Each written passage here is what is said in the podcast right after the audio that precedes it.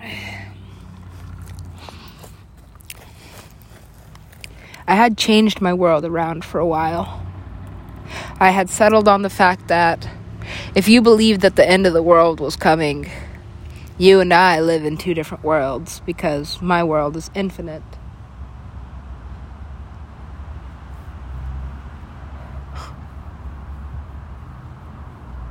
But now,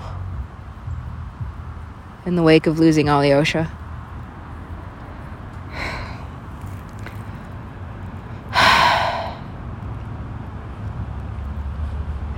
For me, that is a sign of the end of times. He is a god, that man. I don't understand, and I don't have to understand, right?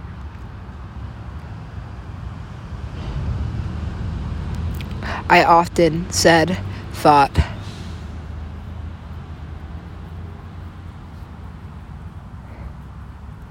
I pondered on Ollie a lot even when we weren't talking because we were vagabonds. I think that's what that means, but also just because that rhymed. And he was technically an American citizen, dual citizenship, born in Seattle. And so when we were both brazen enough to have political ambitions, and I don't anymore, trust me. I just understand the process in this country. And I fear and respect it. it, yeah. Because it's obviously not human humans are not even considered in this. Really. It's a business. United States is one of the world's largest corporations. Get it?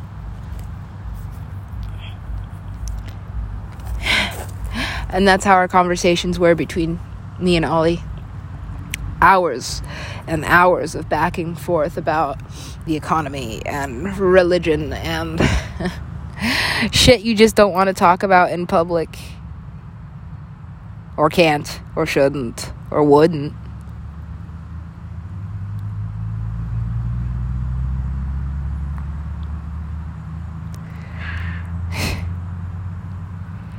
He was going to be my vice president. we thought best to keep our relationship platonic. However, we knew what the both of us wanted.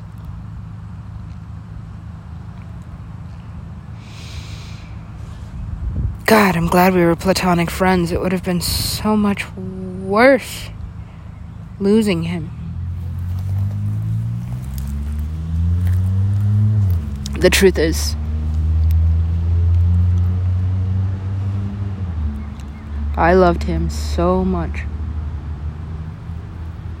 Probably not in a romantic way. Probably. Like I said, we talked about everything. That's what best friend means. And it does irk me that towards the end of it all, I considered my best friend to be an invisible pinata named Gerald. But that's how deluded and lost in the world I actually was. I mean, I already had the ambition to become a DJ, or at least do music when I met Ollie. I think I was having more success as an actress, however with it being Hollywood. Yes.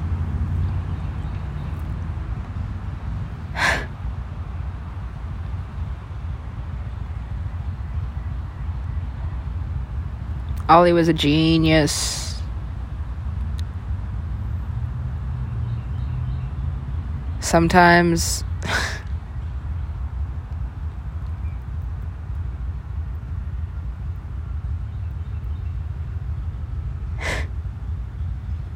Sometimes the things he said were so tragic.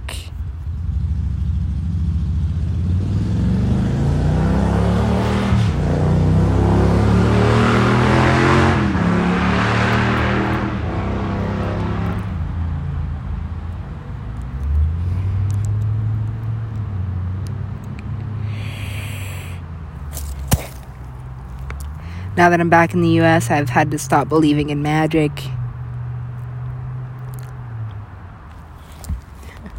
Sucks. Because everything in Mexico was like, ooh, magical manifestation. Like, it really was.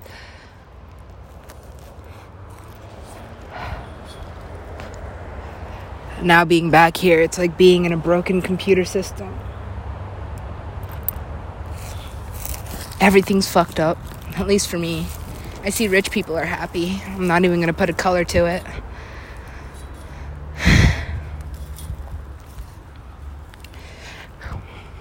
I'm actually facing less racism here than I was in Mexico, which is nuts. I think with everything that's happening in the media,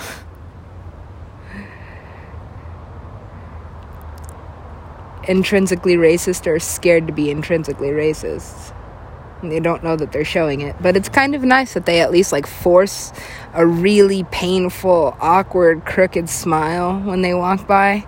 Like, I want you to see that I'm not going to kill you. It's like, just fucking look at the ground like I do, because that is even more awkward to watch than just, you know, but still a lot more comfortable than just death stares, glares from the underworld.